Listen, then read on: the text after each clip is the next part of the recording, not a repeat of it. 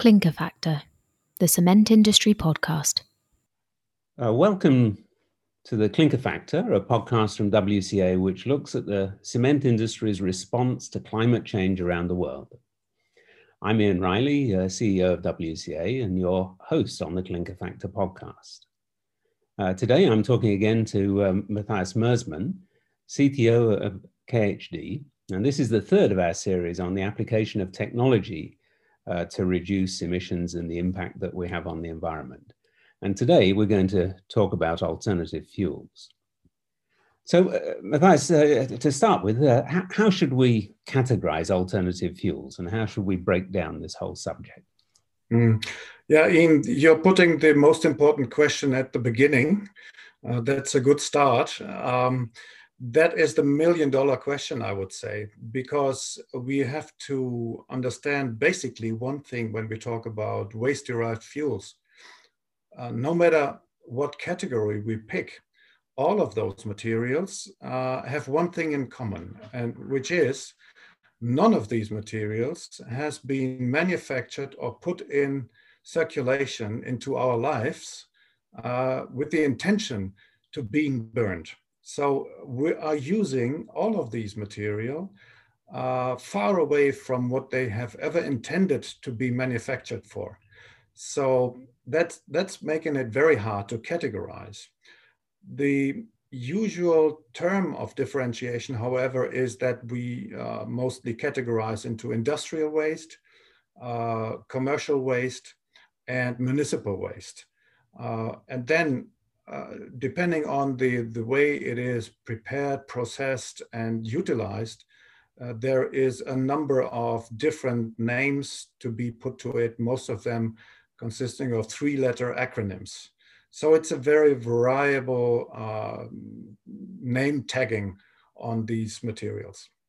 So before we go any further, let's just uh, uh, touch on, on biomass so obviously that's separate from a, a waste derived fuel, but it also has the same problems in the sense that it wasn't a designed fuel. So when, we when we when we're talking about uh, alternative fuels, do you, do you include biomass or, or do you think of that separately? Absolutely, absolutely. Uh, biomass uh, is a differentiation in, in its term that refers to its its um, say chemical, uh, biological source. Uh, but it can also be a commercial waste uh, from a commercial biological farm or whatever. So in that sense, it also is a commercial uh, waste. It um, uh, can also be part of municipal waste. Municipal waste uh, contains also some biomass. Uh, and even if you have, for example, industrial plantages, for instance, in other parts of the world, it can also come from industrial uh, activities. So it would also be industrial waste. It refers to a different category. Right. And I suppose we do sometimes have, although this is not the usual situation, but we do sometimes have um, material, uh, generally wood or, or, bamboo, that is specifically grown to be burned. Uh, so I, I, guess that's a slightly different category from the others where we're looking at a, a byproduct.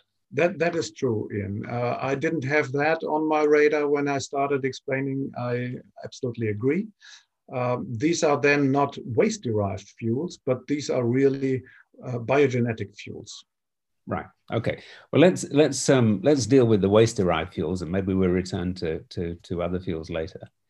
Maybe the the um, most interesting part, of course, from a cement producer's standpoint, is the fuels that have uh, a higher heat value. Uh, so uh, a lot of the industrial wastes uh, that uh, were dealt with by the industry early on uh, were things like paint sludges and oil spills and things like this that had pretty attractive heat values. Um, so, so in, in those kind of wastes, is, is the key challenge the handling of them as opposed to the burning? Again, this opens a wide field of, of possible answers. The attractiveness, of course, is depending on the best possible achievable benefit to low cost ratio. And usually, uh, what has the highest calorific value and the um, most easy uh, properties for handling is very soon uh, identified by the supplier as valuable. So the price will go up immediately, and uh, which reduces the attractiveness for the cement plant uh, at once.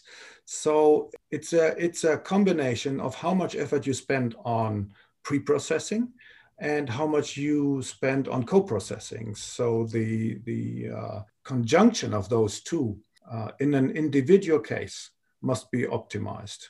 Um, so in in um, in Germany, you have uh, probably one of the highest uh, usage rates, one of the highest uh, thermal substitution ratios uh, of, of, anywhere.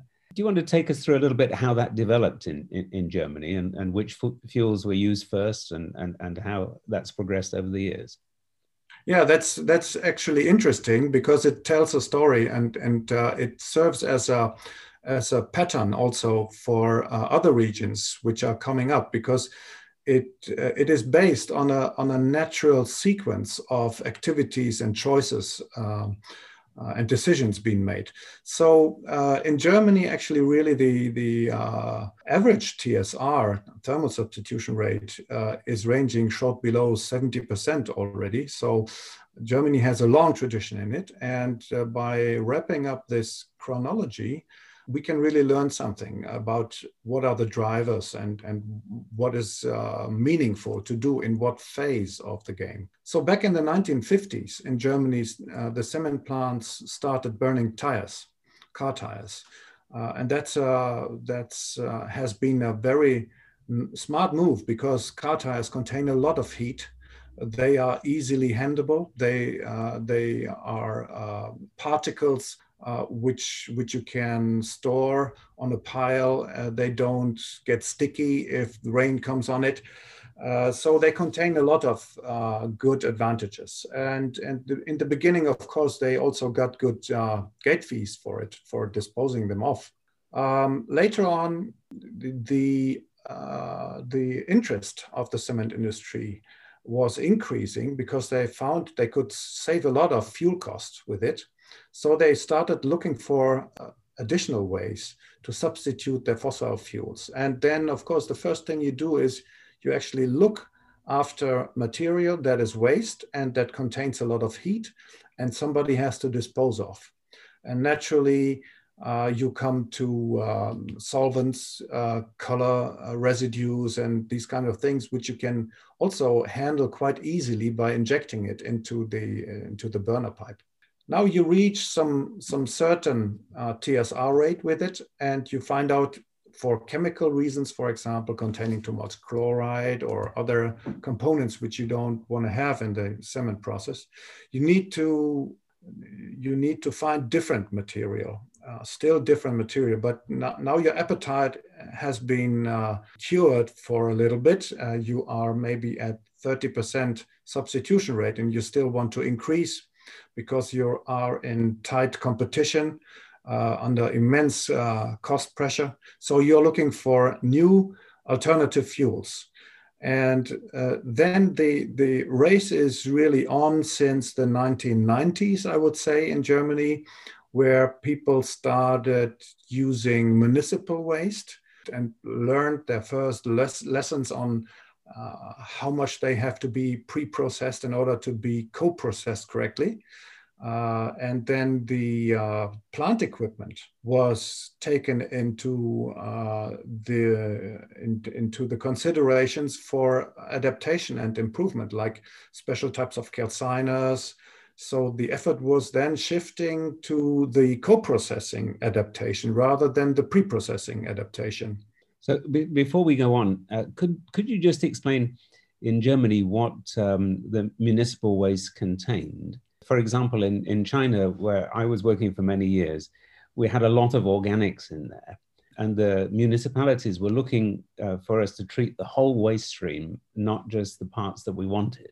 Well, in Germany, I would say the municipal waste was still containing a lot of uh, high quality components, high quality in terms of uh, what you want to have uh, if you want to use it as a fuel, which means a lot of plastics, um, um, not much glass or inert material. because there was a system in place that uh, separated uh, different fractions of waste from the households. And it was quite easy to pre process the municipal waste into a high calorific, uh, high quality RDF fraction. Uh, without much glass or stones in it.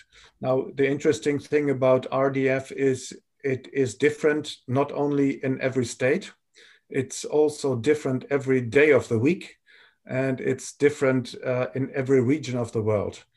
Uh, if you take, for example, India, um, there are a lot of pickers uh, on the dump fields. Uh, they pick out, um, say, uh, rubber parts and other parts they could uh, sell. on the regional markets, on the local markets, so the the mixture of materials is a completely different one, which is, for my understanding, one of the major reasons why, for example, today in India, the substitution rate has not yet uh, reached levels which you would expect given the maturity and the technical excellence uh, that the Indian cement industry has. Yes, I, I, think it's noticeable both in India and in China that if you look at fuel efficiency and, and other uh, technical parameters, uh, both countries are extremely good. Um, but on on TSR, it's still low single figures. Yeah, that's true. That's striking. And uh, I'm sure this has to do with the, say, the environment uh, of um, waste-derived fuel uh, utilization, and that's that's another critical aspect in, in this game. Um, there might be a cement plant ready to uh, receive uh, and also pre-process uh, material and then co-process it. However, if there's no collection system in place, if there's no, uh, say, political environment, social political environment uh, that is supporting the collection of waste, but dumping it just everywhere so that collection cannot be done efficiently, then this uh, material is simply not available. So um, we recognize that if we follow through the uh, development of uh, secondary fuel usage in the world, you see that this is uh, behaving like a wave um, that is uh, propagating forward as the uh, economies develop into a critical state on a, on, a, on a threshold kind of development where dumping material is organized from state. And the next step then is that dumping is getting expensive so that is something that kicked in, for example, in if you looked at that in Germany, the development, or in Great Britain as well. So that is really then driving the utilization of waste-derived fuels. Yeah, absolutely. So coming back to the the German story and, and the MSW, was the organic, you know, the kitchen waste, was that being composted or was that in the MSW? That also depended very much those days on the region in Germany. Um, Germans are being uh, famous for spending much uh, motivation on separating waste. So we had uh, organics being separated on private motivation by many households. Uh, so Germany was quite advanced in uh, separating uh, waste with a view on utilizing this.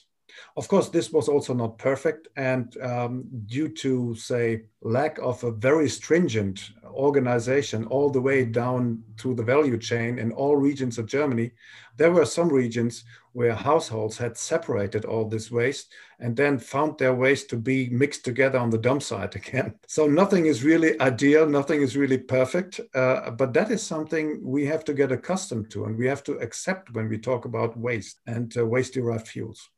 Yes, I think we still have the same thing happening in the UK at the moment. But anyway, this is only in some parts of the country. Other parts of the country, as you were saying in Germany, uh, also are much better at separating these wastes. Uh, what it tells us is that um, thinking about waste and waste utilization is something that you need to think all along the value chain. I, am already talking about the value chain because this is uh, actually today valuable and uh, th- that's the magic thing about it it's it starts as waste and it turns into a valuable and if you want to ride this horse. Uh, you'll have to organize it all the way down to the value chain. It doesn't make any sense for a cement plant to try and use uh, RDF if the uh, socio-economic system in its environment doesn't supply it. Yes, absolutely. So, so let's let's just continue with the, uh, the development in Germany. So you, you you got up to MSW. What happened after that? Yeah, then the the real active uh, from from the technological point of view, the real active era, I guess, started in the in the late 1990s. Uh, when uh, cement plants, uh, first cement, started reaching TSR rates beyond 50%, then uh, actually this stream, which we know under RDF or SRF terminology, uh, became uh, very, very much uh, famous and everybody wanted to have it. Um, so that has an impact on its pricing as well. But uh, it represented a form of uh, waste derived fuel that was rather easily handleable, close to being standardized because it could be used in calciner.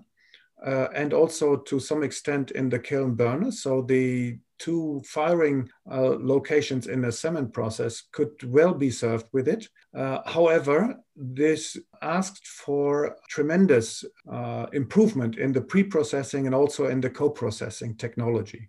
So in order to, uh, to fabricate, to manufacture a good RDF, specialized companies uh, intensified their technological setup and also their business models in order to produce better RDF came up and developed. And at the same time, uh, as the RDF got more and more expensive, people uh, developed some interest in saving money by trying to use the coarser, lower qualities. But if you do not spend that much effort in the pre-processing, at some point you'll have to spend it in the co-processing. So this means at the same time, uh, the co-processing technology, calciner technology, burner technology was ramping up. Uh, that was the time when the combustion chambers have been introduced, uh, which uh, introduced an open flame combustion concept in the calciner that was previously not wanted because open flame means high NOx. And uh, we, we had just finished the low NOx calciner era, avoiding high temperatures, avoiding open flame. Now we wanted to spark ignition with the uh, big size lumpy particles of the of the RDF of the low quality RDF. So we needed an open flame to initiate uh, the combustion. So that is when the combustion chambers came in. As the decades uh, went by, the urge for ever low cost RDF uh, kicked in, and that produced a series of uh, inventions connected to the co-combustion, uh, co-processing, the combustion technology in a cement plant, up to the level what, what we're having today. Uh, we're having almost any of the uh, big OEM suppliers, they do have some specialized reactor in their product portfolio, uh, which allows really to maximize the feeding of uh, big particle secondary fuels. Like, like we in KHD also have this pyrorotor, which is a rotary kiln concept, which is a very rigid and, and robust type of device that allows to put in uh, big size and big mass flow of secondary fuel. So, so with today's technology, um, you're, you're not getting high NOx out of the calciner, right? That's been that's been controlled. Here is something that helps us in the cement industry. Um, even though the design of the calciner is not really low NOx anymore, due to the fact that most of the uh, secondary fuels contain uh, at least one portion in the mix uh, that is showing a high degree of volatile matter, like, like the plastics uh, fraction, for example. And this fraction uh, sets free during its uh, pyrolysis, which is the first step of the combustion. Uh, they set free uh, a huge amount of carbohydrates. And these carbohydrates are the most effective NOx reducing agent uh, that is available. So if you do it right and you put the secondary fuels at the right position in the calciner, giving them the right regime in terms of temperature and oxygen for them to set free their carbohydrates, then uh, this uh, NOx reduction step is much more efficient even than the most efficient low NOx calciner was in the early days. So it's no problem if you do it right to achieve very low uh, NOx values when using secondary fuel. Yeah, no, this this is exactly what uh, what I've seen in the operations that that I've been involved with. Um, so if, if we look at uh, the, the challenges that uh, companies face, so perhaps learning from not only Germany, but other places in Europe that have increased up to this high level of TSR, and uh, thinking about companies that are operating in, in uh, developing countries where uh, the regulation system is not yet mature, and so they're still relatively early on that ramp up. Um, if we look at the, the technical uh, challenges that uh, companies will face in, in trying to increase from their current low levels up to the same sort of levels we're now seeing in Europe, what are the things that you would put at the top of the list as, as being uh, key issues to focus on? Yeah, the, the most important thing is if you want to ramp up your uh, your RDF is to be open to learn from those people who have done it. I, I very much intentionally stress that before I come to the technical point, because the uh, the thrill to save money by replacing fossil fuels with waste derived fuels is so strong uh, that um, the experience says that m- most of the projects have been run by wish rather than by reality. And uh, I think there is no single cement plant that can say that their TSR raising uh, projects all went by push bottom. It's not easy um, switching to high degrees of TSR. You'll have to devote yourself to it. Uh, you'll have to be prepared to, to very diligently discuss what your options are and to very diligently uh, design your co-processing and pre-processing in a way that satisfies the requirements of the process in the end because you can you can buy uh, MSW or RDF or SRF. You can handle it. The moment you put it into your kiln plant, your kiln plant tells you whether you did it right or wrong. And if you did not do it right, you will have coating, you will have clogging, you will have massive problems in operational stability. You, might have uh, production decrease. And uh, there are plants uh, which did not like their first steps uh, in, in uh, TSR at all because lots of shutdown and cleaning. So it's it's a complicated matter because these uh, secondary fuel particles, as I said, they have not been manufactured to act as fuel. Sometimes they are nasty. So, the, the first thing to do then is to look at the pre-processing, if you like, the preparation of the of the fuel, and make sure that uh, you've done enough. I guess you've got to worry about uh, moisture content. You've got to worry about the consistency of the fuel um, and um, uh, specific contaminants in the fuel that, uh, that might cause you problems. Is that right?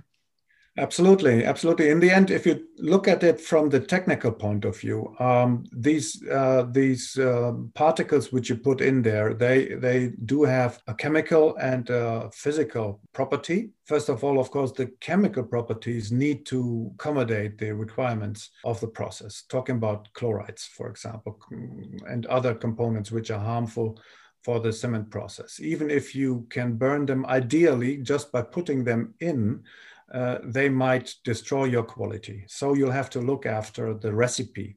You might also have to adapt your raw material mixture in order to get to the right clinker quality in the end. So that is the chemical part. The physical part uh, is much more complicated.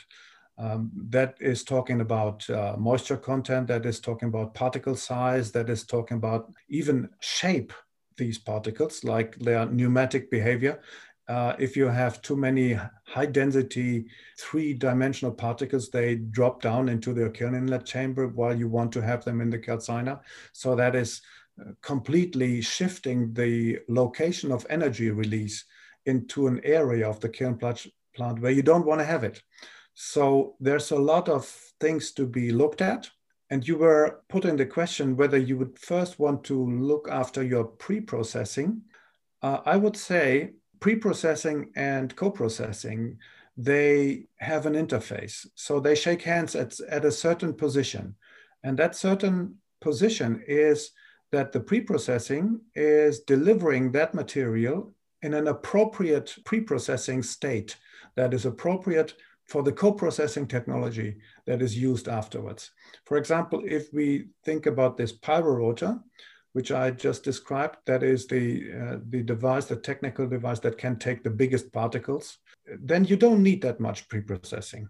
But if you want to use uh, MSW, for example, RDF or SRF in the kiln burner, then you have only a limited retention time uh, for that particle to burn out. So you need a very high pre-processing depth uh, to use that. So it's an individual case. That's that's making it complicated. So are you seeing a, a, overall a trend to burning in the, the calciner as opposed to the burner? Yeah, also that is interesting. Uh, if if you see the uh, if if you arrange the steps for increasing TSR along the uh, cement production line, clinker production line, then the first step is very easy to put, for example, tires in the back end of the kiln. Um, that gets you to some 8%, maximum 10% substitution. Next step would be, as you may have no specialized calciner, next step would be that you substitute maybe 20, 30% uh, of your main burner fuel by secondary fuel. That gets you to something like 40%. If you want to increase more, you cannot do that in the kiln burner uh, because this is the place where the clinker quality is determined. So you better take your hands off that for the moment and then look at the calciner. Because the calciner is where 60% of the total heat input is done and the uh, combustion environment allows uh, lazy combustion, which you cannot afford in the sintering zone. So the next step would then be in the calciner. So you need maybe special introduction uh, injection technology for the calciner. You might want to uh, change your meal injection ports. You might have to install a bypass because then you would be reaching chlorine inputs, which would be harmful. So then you ramp up everything in the calciner until finally you can go to up to, we have plants running with 98% uh, calciner substitution rate. So that gets you to say 80% of total substitution. And what's remaining is the last bit of high quality fuel you need for the sintering zone in order to control quality. And if you want to go to beyond that, uh, and there are plants that are running something like 90, 95%, then it's really the high art of uh, process management. And does the uh, the latest process technology, the Industry 4.0 type of uh, developments, does that help you with that process control?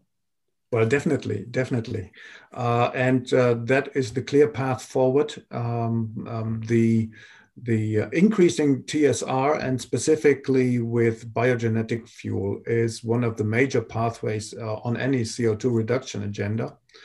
Uh, and it's, by the way, the only of all those levers uh, that are at the same time helping reducing cost instead of putting up new cost. So that is clear to be seen, and any percentage of substitution is welcome.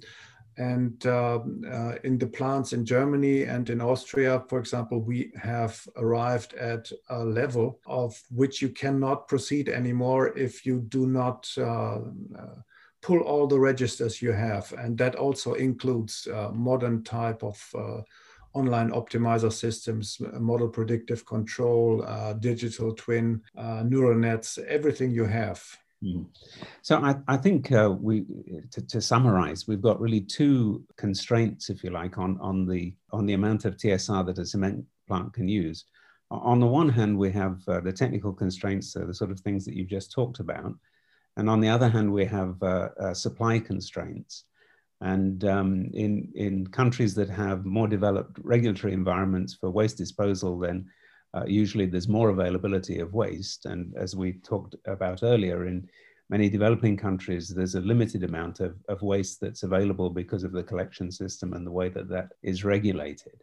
So I think one of the things that we, we see in, um, in uh, India, for example, is that Indian companies are looking at uh, biomass or the biogenetic uh, fuels uh, in, in order to make up that gap between what they are technically capable of and what they can actually source.